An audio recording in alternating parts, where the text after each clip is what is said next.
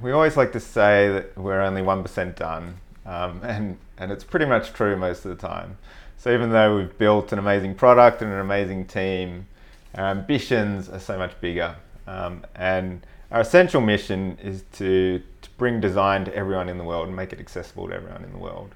Um, and that can be across a range of different areas presentations, websites, social media posts, making business cards, uh, you know, who knows, VR.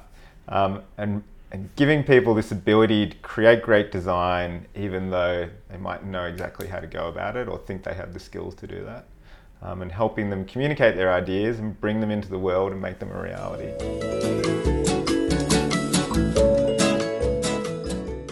Welcome to 14 Minutes of SaaS, the show where you can listen to the stories and opinions of founders of the world's most remarkable SaaS scale ups. In this episode, we have the man in blue himself, Cameron Adams, co founder and chief product officer with Canva. He's a product designer, team builder, and SaaS scaler upper extraordinaire. He reflects on his main designer role in Google Wave, a former attempt to eat Slack's lunch, forming a rocket ship loved by more than most called Canva, chief evangelist Guy Kawasaki's contribution, and how he has evolved towards making himself the author of his own destiny. And an update subsequent to this interview in May 2019, Canva raised a round of $70 million, leaving the company with a red hot valuation of 2.5 billion US dollars. So today on 14 Minutes of SaaS, I'm delighted to have Cameron Adams, co-founder and chief product officer of Canva. How are you? Pretty good. It's a pleasure to be here. Thanks a million. Um, tell me, tell me a story uh, right the way up to uh, heading out into the, the the working world. Well, you've only got 14 minutes, right? That's true. um, I suppose uh, going back to childhood, my dad owned a computer store, so we often, me and my brother would often hang around there, and we would sneakily slice open the video game uh, boxes and copy the copy the games onto our computer and reseal them very neatly and put them back on the shelf. And we always we always messed around with technology in that way, and we had a whole range of technology. I think uh, we started off with a cartridge computer using old cassette tapes, and eventually graduated to a to an XT and then a 386, and kind of stayed in the Windows environment for a long time. Um, yeah, and then eventually, you know, I'd always messed around and never did anything formal throughout high school and then in university got, got interested in computer science. Cool. And not that long after university, you set up a design agency, um, which won some incredible clients like Atlassian and TEDx and NEC. How formative was that whole experience for you as an entrepreneur?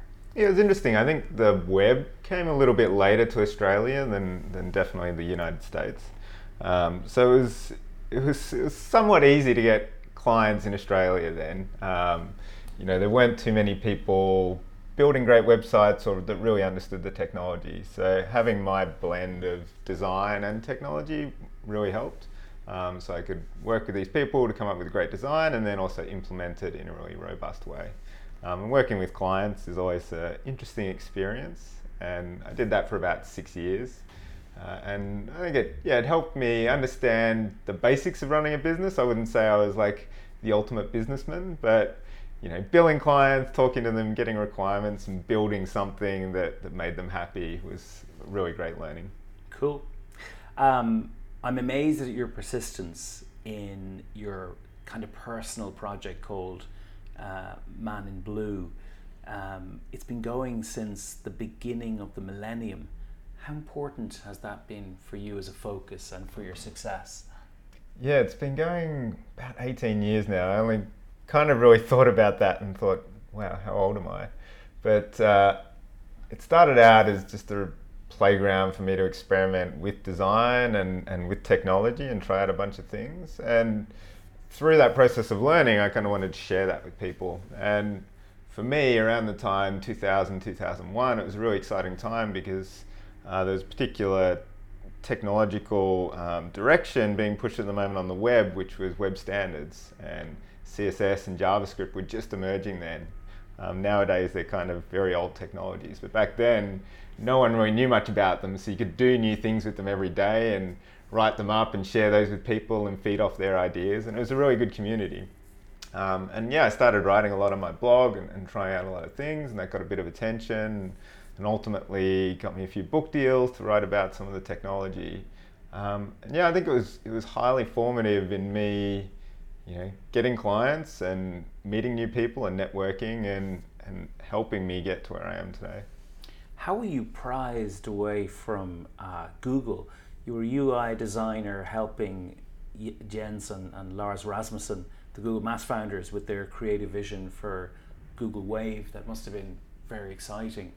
Um, first of all, how was that? And, and second, how could you leave it? Google was a really interesting experience. So I'd, i tried to get into Google a couple of times, mostly on the technological front. So I'd, I'd interviewed as a JavaScripter and I wasn't quite good enough to be a pure engineer there.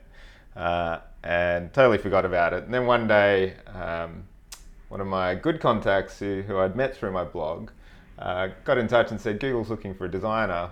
Um, you interested? And I went and met Lars Rasmussen, who yeah, is one of the founders of Google Maps. And, and he had this really interesting project that they were working on, and they were looking for a contract designer. So didn't have to do any interview.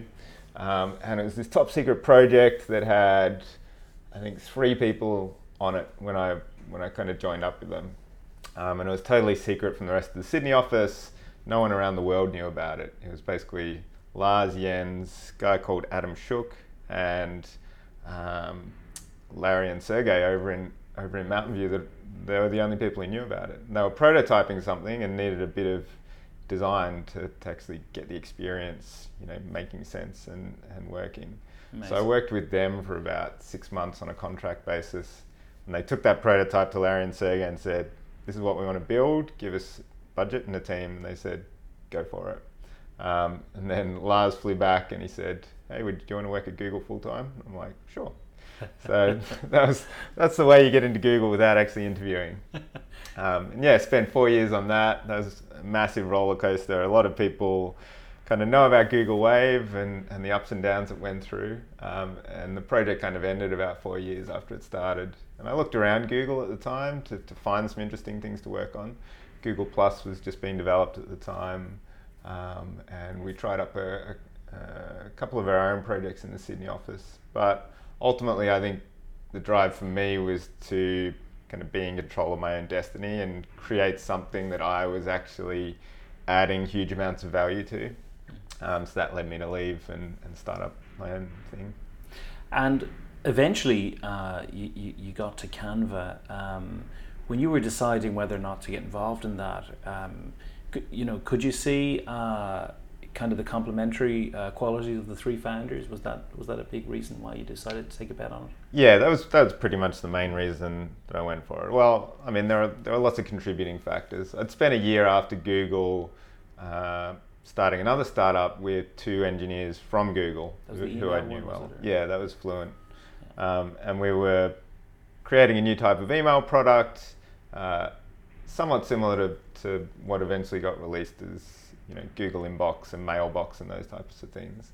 Um, this was a couple of years prior, and we we had reacted to what we'd seen at Google. So Google was an extremely engineering focused company. Um, at the time, design was a fairly nascent specialty there. Um, and product managers there were also extremely engineering focused. So the three of us left Google with with the intention of being a much more product and design focused company. Um, the thing we left out of that was business focus. Um, so none of us were great businessmen, and and we we didn't end up being able to get enough funding and, and, and revenue generation through that product. But luckily, towards the end of it, Lars introduced me to this uh, woman called Mel, Mel Perkins, and I went to go talk to her, and they were they were looking for some technology advice at the time. Uh, so they had this product that was written in Flash and was designed for making school yearbooks. And they wanted to, to kind of scale that up and, and meet this bigger vision that Mel had. Um, and she told me about this idea she had for Canva, and it was really exciting to me because I have both a graphic design background and technology, so it all, it all kind of really meshed. And I could see in Mel and Cliff um, the two other legs of the stool that, that I would really need to to contribute to a successful company. Um, and I brought the design and the technology. Mel and Cliff brought an incredible vision and business hustle, and just an ability to get things done and and lead a massive company. Um, so yeah, it worked out beautifully. Brilliant. Um, Sydney is my favourite uh, city in Australia, although I haven't seen Brisbane yet. Is it a good place to scale a company?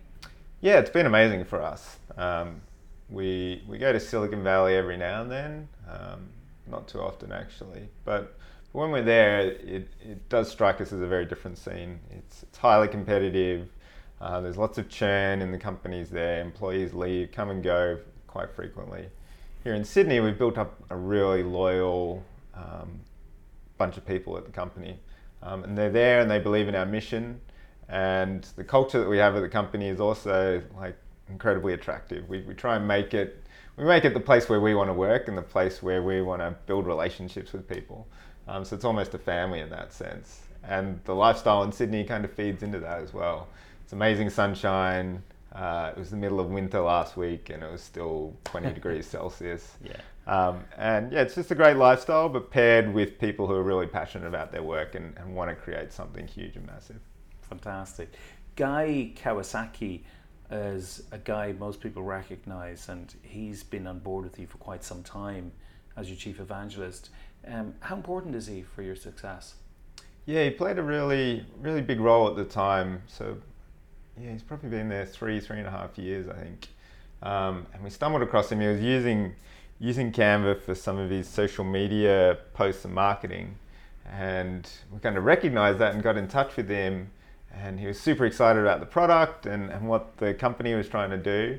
And we eventually convinced him to come on board. Um, and he's been an amazing megaphone for us. He has worldwide audience, goes to conferences pretty much every week and, and speaks about his experiences um, and manages to weave Canva in there and, and show Canva to, to people around the world who have never heard about it before. So yeah, he's amazing, amazing messenger and communicator of Canva.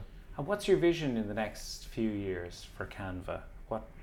What, would you like to see it uh, develop into? We always like to say that we're only 1% done, um, and, and it's pretty much true most of the time. So even though we've built an amazing product and an amazing team, our ambitions are so much bigger. Um, and our essential mission is to, to bring design to everyone in the world and make it accessible to everyone in the world. Um, and that can be across a range of different areas presentations, websites, social media posts, making business cards, uh, you know, who knows, VR. Um, and, and giving people this ability to create great design, even though they might know exactly how to go about it or think they have the skills to do that.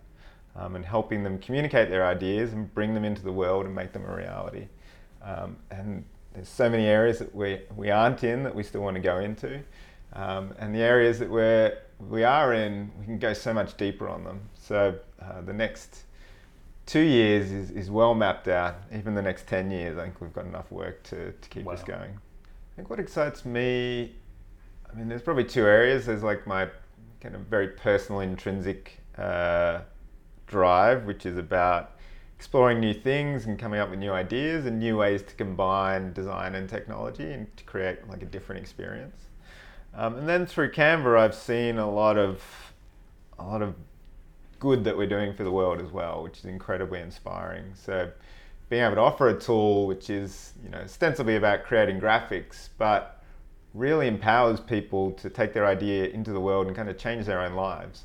And the number of stories that we've seen of people using Canva to start up their business or find new volunteers for their charity or raise funds, uh, it's been incredibly inspiring. And that's that's what drives us day to day is those stories and this this vision of people being able to to to control their own destiny and improve the world themselves. I've seen you talk about harnessing your naivety. Could you expand on that? I think, yeah, I think entrepreneurship is probably about 50% naivety.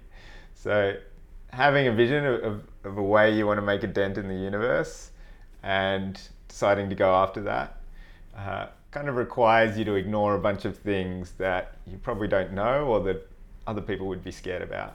Um, so, having that naivety can give you the give you the drive to kind of confront those problems even though you don't know how big they are.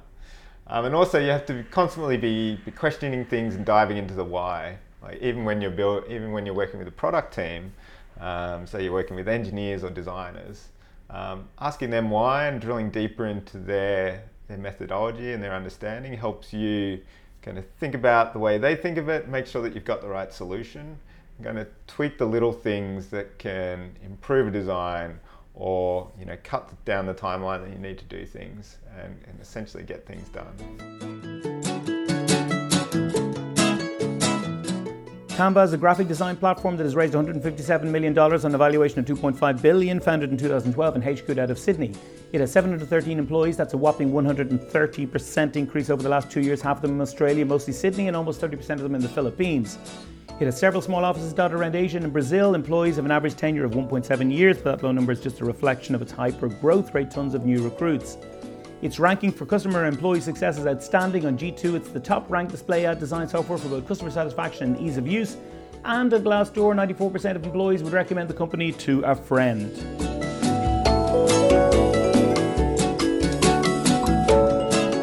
In the next episode, Cameron talks about the importance of trust and feeling safe to express oneself and contribute ideas how Canva is continuously evolving its average contract value upwards as it moves into the enterprise. It remains a grassroots technology that anyone can use, but it has the habit of creating evangelists. And often that leads to seeded growth and internal virality within larger organizations. I feel the biggest insights from Cameron, not surprisingly, given his passion for design in particular, and also for SaaS, are around product development, innovating, and the challenges and excitement of helping to effectively build teams within the context of a hyperscale entity.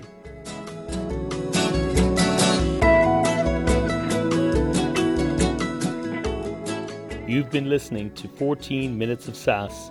Thanks to Mike Quill for his creativity and problem solving skills, and to Ketsu for the music. This episode was brought to you by me, Stephen Cummins. If you enjoyed the podcast, please don't forget to share it with your network, subscribe to the series, and give the show a rating.